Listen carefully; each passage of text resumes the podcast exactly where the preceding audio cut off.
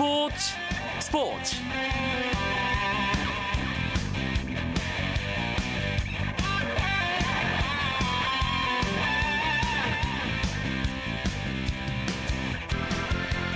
안녕하십니까. 목요일 밤 스포츠 스포츠. 아나운서 이광경입니다. 프로야구 가을 무대 마지막 축제 한국 시리즈가 오늘 시작됐습니다. 정규 시즌과 한국 시리즈 통합 3연패를 노리는 삼성 라이온즈와 4위 팀의 사상 첫 한국 시리즈 우승이라는 0% 확률에 도전하는 두산 베어스의 1차전 오늘 대구구장에서 펼쳐졌는데요. 두산이 삼성을 리드하고 있는 그런 상황 1차전 전개되고 있습니다. 이 소식 잠시 후에 대구구장의 취재 기자를 연결해서 자세한 소식 알아보겠고요. 먼저 오늘 들어온 주요 스포츠 소식부터 정리해드립니다.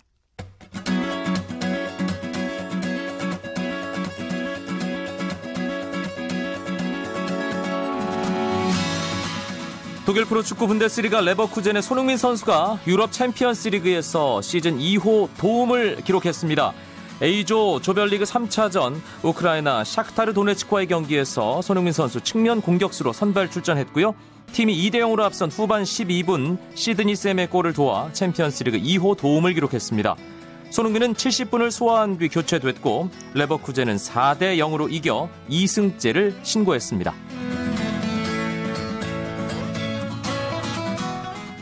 제94회 인천 전국체육대회에서 수영 종목 4관왕에 오른 박태환 선수가 대회 최우수 선수로 선정됐습니다.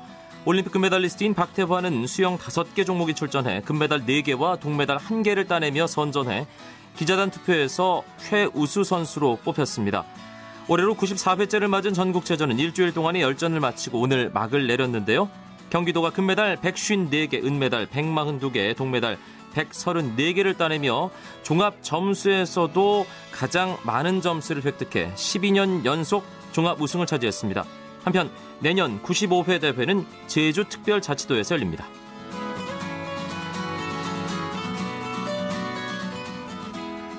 여자 축구의 차세대 골잡이 여민지 선수가 1년 8개월 만에 다시 태극마크를 달았습니다.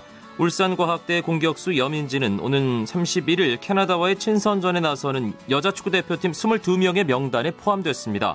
여민지는 2010년 17세 이하 여자 축구 월드컵에서 득점왕에 오르며 우리나라의 우승을 이끌었지만 발목 부상 등의 이유로 지난 1년 8개월 동안 대표팀에 합류하지 못했습니다.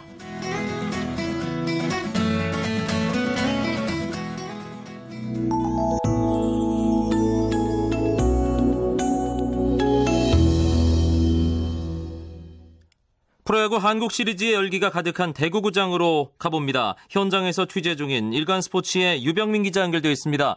유 기자 안녕하세요. 네, 안녕하십니까. 아, 경기가 방금 전에 끝났네요. 네, 그렇습니다. 두산이 삼성과의 한국 시리즈 1차전에서 선발 노경은의 호투와 홈런 두 방 등 장당 12안타를 몰아치면서 7대 2로 승리했습니다.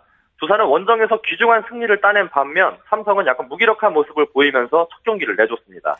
오늘 박성민 선수가 선제 솔로 홈런을 기록할 때만 해도 아 삼성이 경기를 쉽게 풀어가는 것이 아닌가 그런 생각이 들었는데 두산 네. 타선이 아주 무섭네요. 네, 두산 타선은 2회부터 터지기 시작했는데요. 0대 1로 뒤진 2회 초 1사 후에 안타 4개와 볼넷 하나를 묶어서 3득점에 성공하면서 역전을 시켰습니다.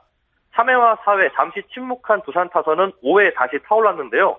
1사 후에 김현수의 솔로 홈런에 이어서 이어진 1사 2, 3루의 기회에서 이원석이 싹쓸이 2타점 3루타를 때려내면서 승부에 세기를 박았습니다. 두산 타선은 준 플레이오프와 플레이오프를 치르면서 타격감을 끌어올렸는데요. 삼성 선발 에이스 윤성환의 공을 잘 공략하면서 화끈한 타격감을 선보였습니다. 오늘 준 플레이오프와 플레이오프에서 거의 활약을 하지 못했던 손시헌 선수가 9번 타자 유격수 자리에 선발 출전했는데 네. 이게 김진욱 감독의 거의 신의 한 수가 됐네요. 네, 그렇습니다. 경기 전에 김진욱 감독과 황병일 수석 코치는 손시헌이 올 시즌 삼성을 상대로 3할이 넘는 타율을 보이면서 잘했기 때문에 오늘 선발로 기용한다고 밝혔습니다. 결국 이 한 수가 적중했는데요. 손시현은 오늘 1대1로 맞선 2회 역전 결승타를 때려냈고 6회에는 선두 타자로 나서서 쓰기 솔로 홈런을 때려내는 등 이날 4타수 3안타로 불방망이를 휘둘렀습니다. 또한 중심 타선에서는 김현수가 좋은 모습을 보였는데요. 김현수는 준 플레이오프와 플레이오프에서 부진했습니다. 이로 인해 LG와의 플레이오프 4차전에서는 벤치를 지키는 수모도 맛봤는데 오늘 어, 첫 두 타석에서 좋은 타격감을 선보인 뒤 이어 세 번째 타석에서는 귀중한 홈런을 터뜨리면서 부활을 알렸습니다. 김현수 선수가 한국 시리즈에서 처음 홈런 기록한 거 아닌가요? 네, 그렇습니다. 2007년, 2008년도에 한국 시리즈에 나왔지만 당시에 안타 3개를 기록하는데 그치고 병살타나 삼진을 당하면서 좀 고개를 숙였는데요. 오늘 홈런으로서 다시금 좋은 활약을 펼칠 걸 예고됐습니다. 두산의 선발 노경은 선수 초반부터 투구수가 아주 많았고 솔로 홈런도 네. 허용하면서 조금 불안했는데 참 잘 던졌네요, 결과적으로. 네, 그렇습니다. 어떻게 보면 1회 솔로 홈런이 예방차를 맞았다고 생각되는데요. 이날 두산 선발 노경은은 6과 3분의 1이닝 동안 1실점만을 기록하며 김준욱 감독의 기대에 완벽하게 부응했습니다. 안타는 4개만 허용했고 삼진은 7개나 뽑아, 뽑아내는 위력투를 선보였는데요. 특히 타자 앞에서 뚝 떨어지는 포크볼이 압권이었습니다. 포크볼의 평균 구속이 오늘 139에서 140km를 기록했는데요. 네. 직구와 5, 6km밖에 차이 안 나는 고속 포크볼에 삼성 타자들은 연신 헛방망이질을 했습니다. 한국 시리즈 1차전 승리팀이 시리즈 가져가는 확률이 아주 높다고 어제 유병민 기자가 얘기를 했는데 네. 두산이 1차전 가져갔으니까 상당히 유리한 고지를 점했네요. 네, 그렇습니다. 제가 어제 말씀드렸는데 양대 리그를 포함해서 한국 시리즈 1차전 승리팀이 우승을 차지할 확률은 80%입니다. 굉장히 높은 숫자인데요. 두산이 먼저 기선을 제압했다고 볼 수 있습니다. 삼성은 내일 홈에서 열리는 2차전에서 반드시 승리를 해야 될 것 같습니다. 2차전 선발 투수 예고됐습니까? 네, 삼성은 밴덴헐크, 두산은 니퍼트 두 외국인 선수끼리 맞대결이 펼쳐질 예정입니다. 알겠습니다. 내일도 대구는 뜨겁겠네요. 날씨가 추워진다는데 유병민 기자도 아, 방한 대책 잘 간구하시고요. 오늘 소식 고맙습니다. 예, 고맙습니다. 프로야구 한국 시리즈 1차전 소식 대구구장에서 취재 중인 일간 스포츠의 유병민 기자 연결해서 알아봤습니다.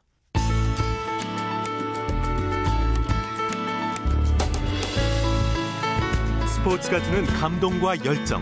그리고 숨어있는 눈물까지 담겠습니다. 스포츠 스포츠 이광용 아나운서와 함께합니다.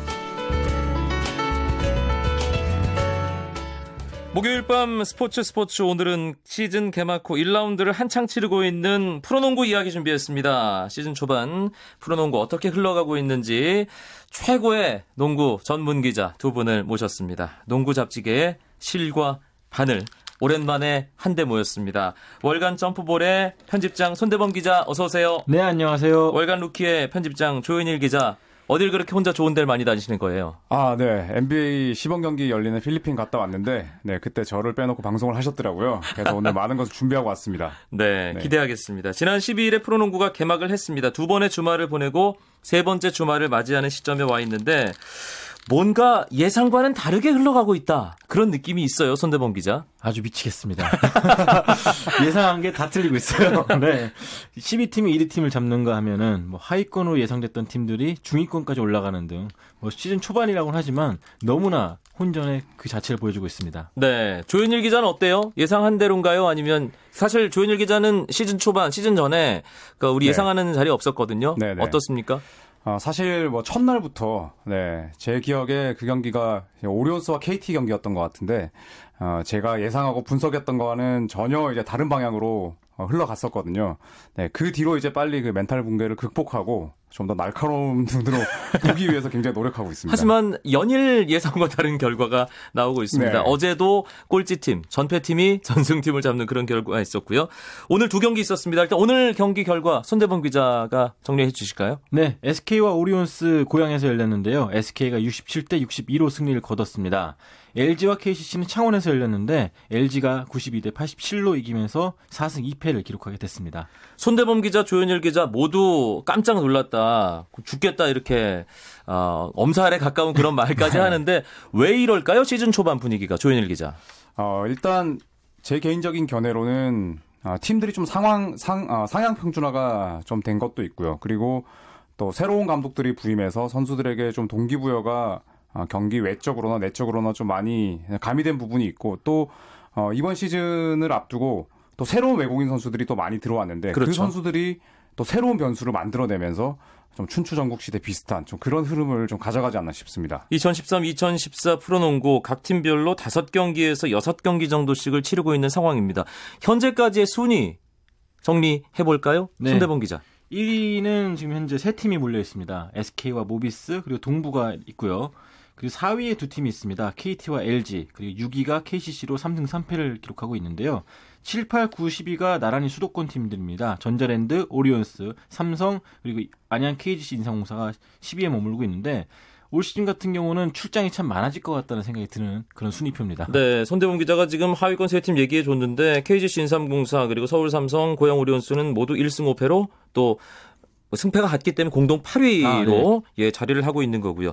일단은 가장 순위표 위에 자리하고 있는 팀 가운데 모비스와 SK는 지난 시즌의 기세를 이어가고 있다. 이렇게 볼 수 있는 거겠죠, 조현일 기자. 그렇죠. SK도 사실 아, 초반 출발이 아, 좀 삐걱거리는 거 아닌가 싶었었는데 아, 그 이후에 연승을 달리면서 어느새 아, 공동 1위로 치고 올라갔었고 또 모비스 역시도 어, 물론 어제 이 인상공사에게 덜미를 잡히긴 했습니다만 또 4승 1패 특히 이 모비스의 득실점 차이가 어, 약 22점이나 차이가 나거든요. 네. 그러니까 다섯 경기를 치렀을 때 상대보다 플러스 22점 정도를 더 넣었다는 뜻이 되는데 뭐 그만큼 또 압도적인 그런 전력을 자랑하고 있습니다. 그러면 현재까지 가장 안정적이고 강한 전력은 울산 모비스가 구축하고 있다. 이렇게 봐야겠네요, 손대범 기자. 그렇죠. 울산 모비스 같은 경우는 비록 인상공사에게 패하긴 했지만 이 접전 상황에서 질 것 같지 않다는 느낌을 줄 정도로 상당히 안정적인 전력을 자랑하고 있습니다. 모든 선수들이 각자의 역할을 잘 이해하고 있는 것 같고요. 또 그 시너지 효과가 수비에서도 잘 나타나고 있습니다. 네, 모비스 워낙 유재학 감독이라는 가장 든든한 존재가 있기 때문에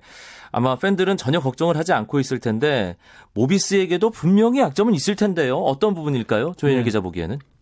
네, 손대범 서- 기자. 아, 예. 예. 제가 봤을 때는 포인트 가드 전력이 가장 약한, 아니, 가장 그 위기가 아닌가 싶은데요. 네. 또 양동근 선수 혼자 책임지기에는 너무나 벅찬 스케줄이기 때문에 김시래 선수가 LG로 넘어간 것이 그렇죠. 뭔가 네, 공백이 될수 있다. 그래서 김종근 선수가 빨리 올라와줘야 되는데 이 그런 부분에 있어서 유재학 감독이 약간 답답해하는 모습 보여주고 있고요. 또 스몰 포워드 포지션의 문태영 선수 약간 수비가 떨어지는 편입니다. 따라서 올 시즌 같은 경우는 이 테크니션 용병들이 많기 때문에 이런 기- 득점력이 좋은 선수들을 막기에는 좀 문태영 선수 혼자서 약간 고전하지 않을까 하는 생각이 듭니다. 네, 시즌 시작 전에 전망했던 부분과 완전히 다른 가장 다른 부분은 지금 SK 모비스와 함께 공동 선두를 형성하고 있는 원주 동부가 아닌가 싶습니다.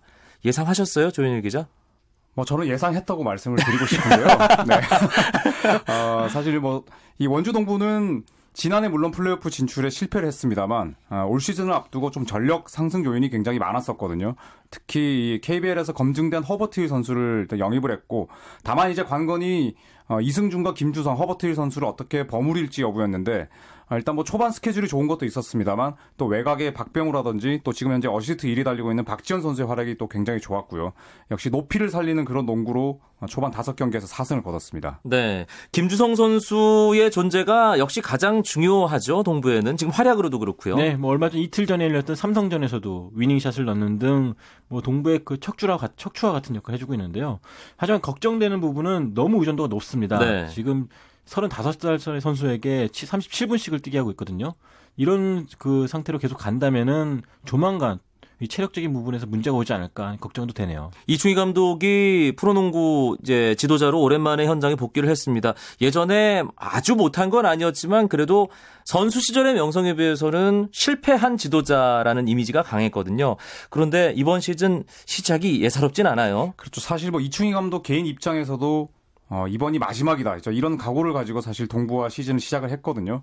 어, 선수들이 뭐 다행히 잘 따라오고 있고 또 김주성 선수가 많은 시간을 뜁니다만 또 이충희 감독 입장에서는 내보낼 수밖에 없는 게 뭐 그 정도의 딱 맞는 생산력을 또 내고 있거든요. 그리고 경기의 흐름을 완전히 바꿀 수 있는 KBL 최고의 선수잖아요. 그렇죠. 뭐 여전히 수비력도 좋고 또 공격에서는 달리면서 득점까지 해내기 때문에 어, 현재 동부의 상승세를 이끌고 있다고 볼 수가 있는데 어, 이제 내년 1월에 윤호영 선수가 가세한다면 음. 뭐 동부는 정말 호랑이의 날개를 단 네, 그런 모습을 보여줄 수 있을 것 같습니다. 엊그제 그 삼성과의 경기 김주성 선수가 위닝샷 한 경기를 제가 밤에 그 TV 하이라이트 프로그램에서 어, 직접 경기를 상황을 전해드렸는데 3점 슛도 과감하게 던지더라고요 올해는. 그렇죠. 김준 선수가 사실 알고 보면 중거리 슛이라든지 3점 슛이 좋아요. 하지만 이팀 상황을 봐서 본인 욕심을 내지 않는 것인데 특히 위기 상황에서 침착함은 웬만한 베테랑, 웬만, 웬만한 슈퍼보다 나은 상황입니다. 네. 시즌 초반 활약에 관심이 모아지는 선수가 또 있습니다. 삼성의 에, 김승현 선수인데요. 농구 테, 테크니션의 부활에 대해서 궁금해하는 팬들 많았는데 일단 초반 활약 어떻게 볼 수 있을까요, 조현일 기자? 어, 나쁘지 않죠. 일단 평균 22분 정도를 뛰고 있는데 물론 뭐 전성기에 비해서는 개인 기록은 많이 떨어졌습니다. 아, 스피드도 많이 줄어들었고 수비에 대한 약점도 여전합니다만 아, 역시 평균 4개에 가까운 어시스트를 기록을 하고 있고 자, 무엇보다도 뭐 삼성이 가드 자원이 많지만 어, 김승현 선수가 있고 없고의 어, 공격의 질의 차이가 상당히 많이 나거든요. 네. 어, 특히 이 동부와의 경기에서 드러났듯이 김승현 선수가 뭐 좀 정적인 움직임을 가지고 있는 뭐 예를 들어 이승준이라든지 또 제스퍼 존슨 선수를 살려줄 수 있는 그런 플레이를 더 많이 해주면서 이름값을 해주고 있습니다. 안양 KGC 인삼공사의 경우는 최근 강팀으로 이제 자리매김을 하고 있는 팀이잖아요. 그런데 2013-2014 시즌 출발이 거의 최악이었습니다. 네. 그래도 어제 1위 전승을 달리고 있던 울산 모비스를 잡은 건 분명하게 터닝 포인트가 될 거예요. 그렇습니다. 사실 그동안에 김태술 선수가 무릎 부상으로 제대로 기- 활약을 하지 못했었고 또 오세근 선수라든지 양희종 선수 모두 다 이 몸 상태가 정- 정상이 아니었거든요. 그런 가운데서 오랜만에 손발을 맞췄기 때문에 약간 안 맞는 부분도 있었지만 이 모비스를 상대로 승리를 거둔 쾌거 때문인지 이 선수들 모두 자신감이 많이 올라온 모습이었습니다. 아마 이대로 계속 훈련을 하고 또 한 1승 1승씩 잡아간다면은 이 본인이 예상했던 그런 강팀의 다 면모를 보여줄 수 있지 않을까 생각되네요. 네. 다른 팀 상황은 어떻게 볼 수 있을까요?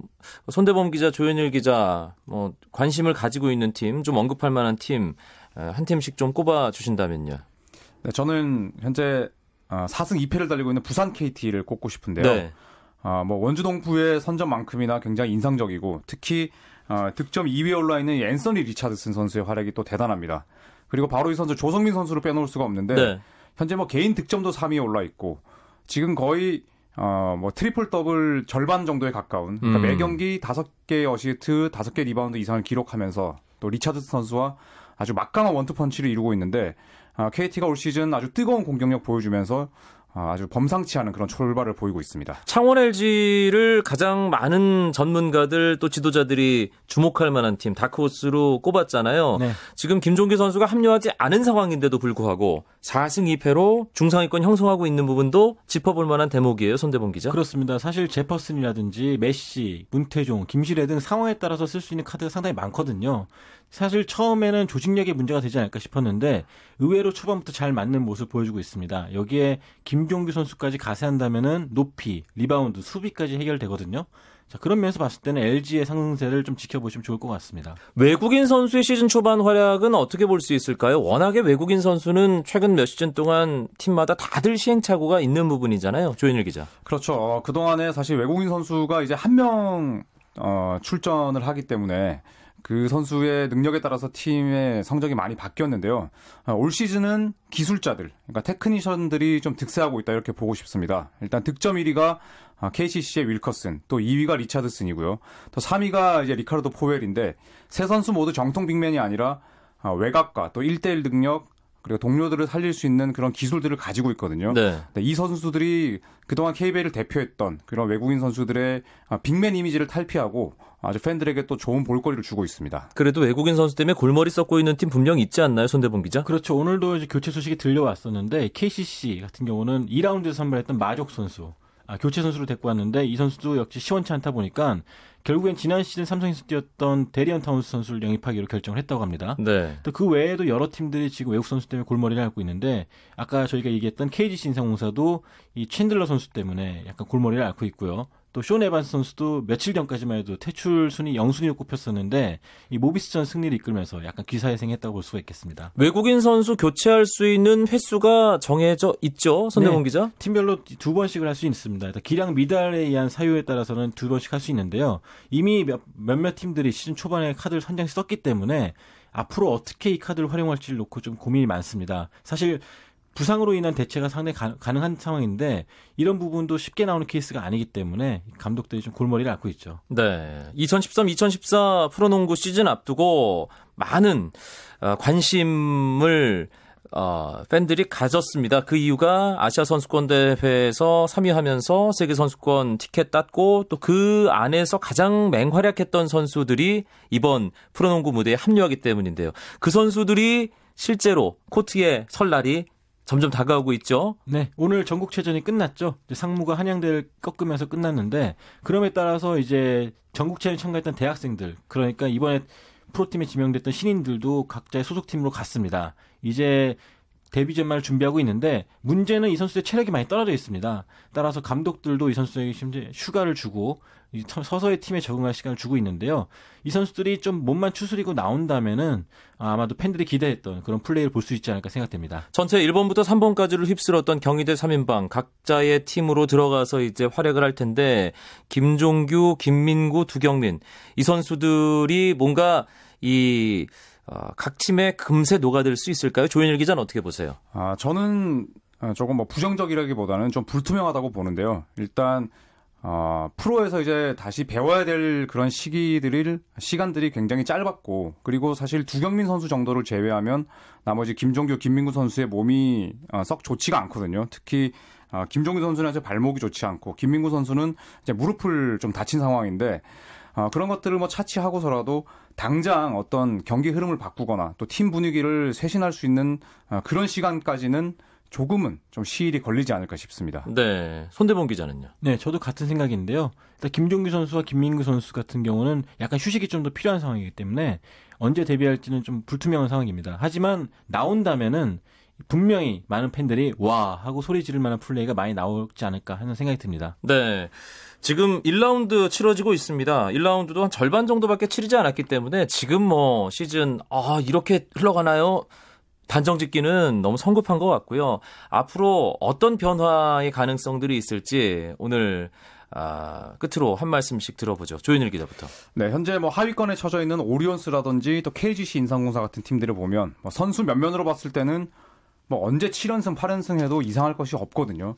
어, 지금 이 순위가 그대로 이어질 가능성은 사실 그 극상위권에 있는 뭐 한 두세 팀 정도를 제외하면 사실 없을 것 같고요. 네. 어, 뭐 사실 그동안 지난 2, 3년 동안 플레이오프에 진출하지 못한 팀과 진출한 팀 사이의 승차가 컸었는데 어, 그런 차이를 좀 줄이는 그런 올 시즌이 될 것 같습니다. 손대범 기자. 네, 저는 같은 생각인데요. 부상자들이 돌아오는 인상공사가 많이 올라올 것 같고 이 KT 선수들한테 미안하다고 하고 싶은데 사실 KT 연습 경기를 제가 제일 많이 봤거든요.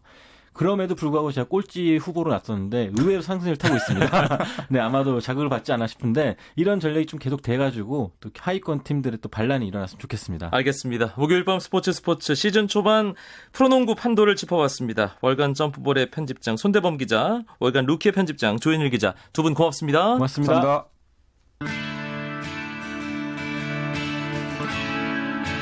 오늘 대구에서 펼쳐진 프로야구 한국 시리즈 1차전 두산이 삼성에게 7대 2로 승리를 거뒀습니다.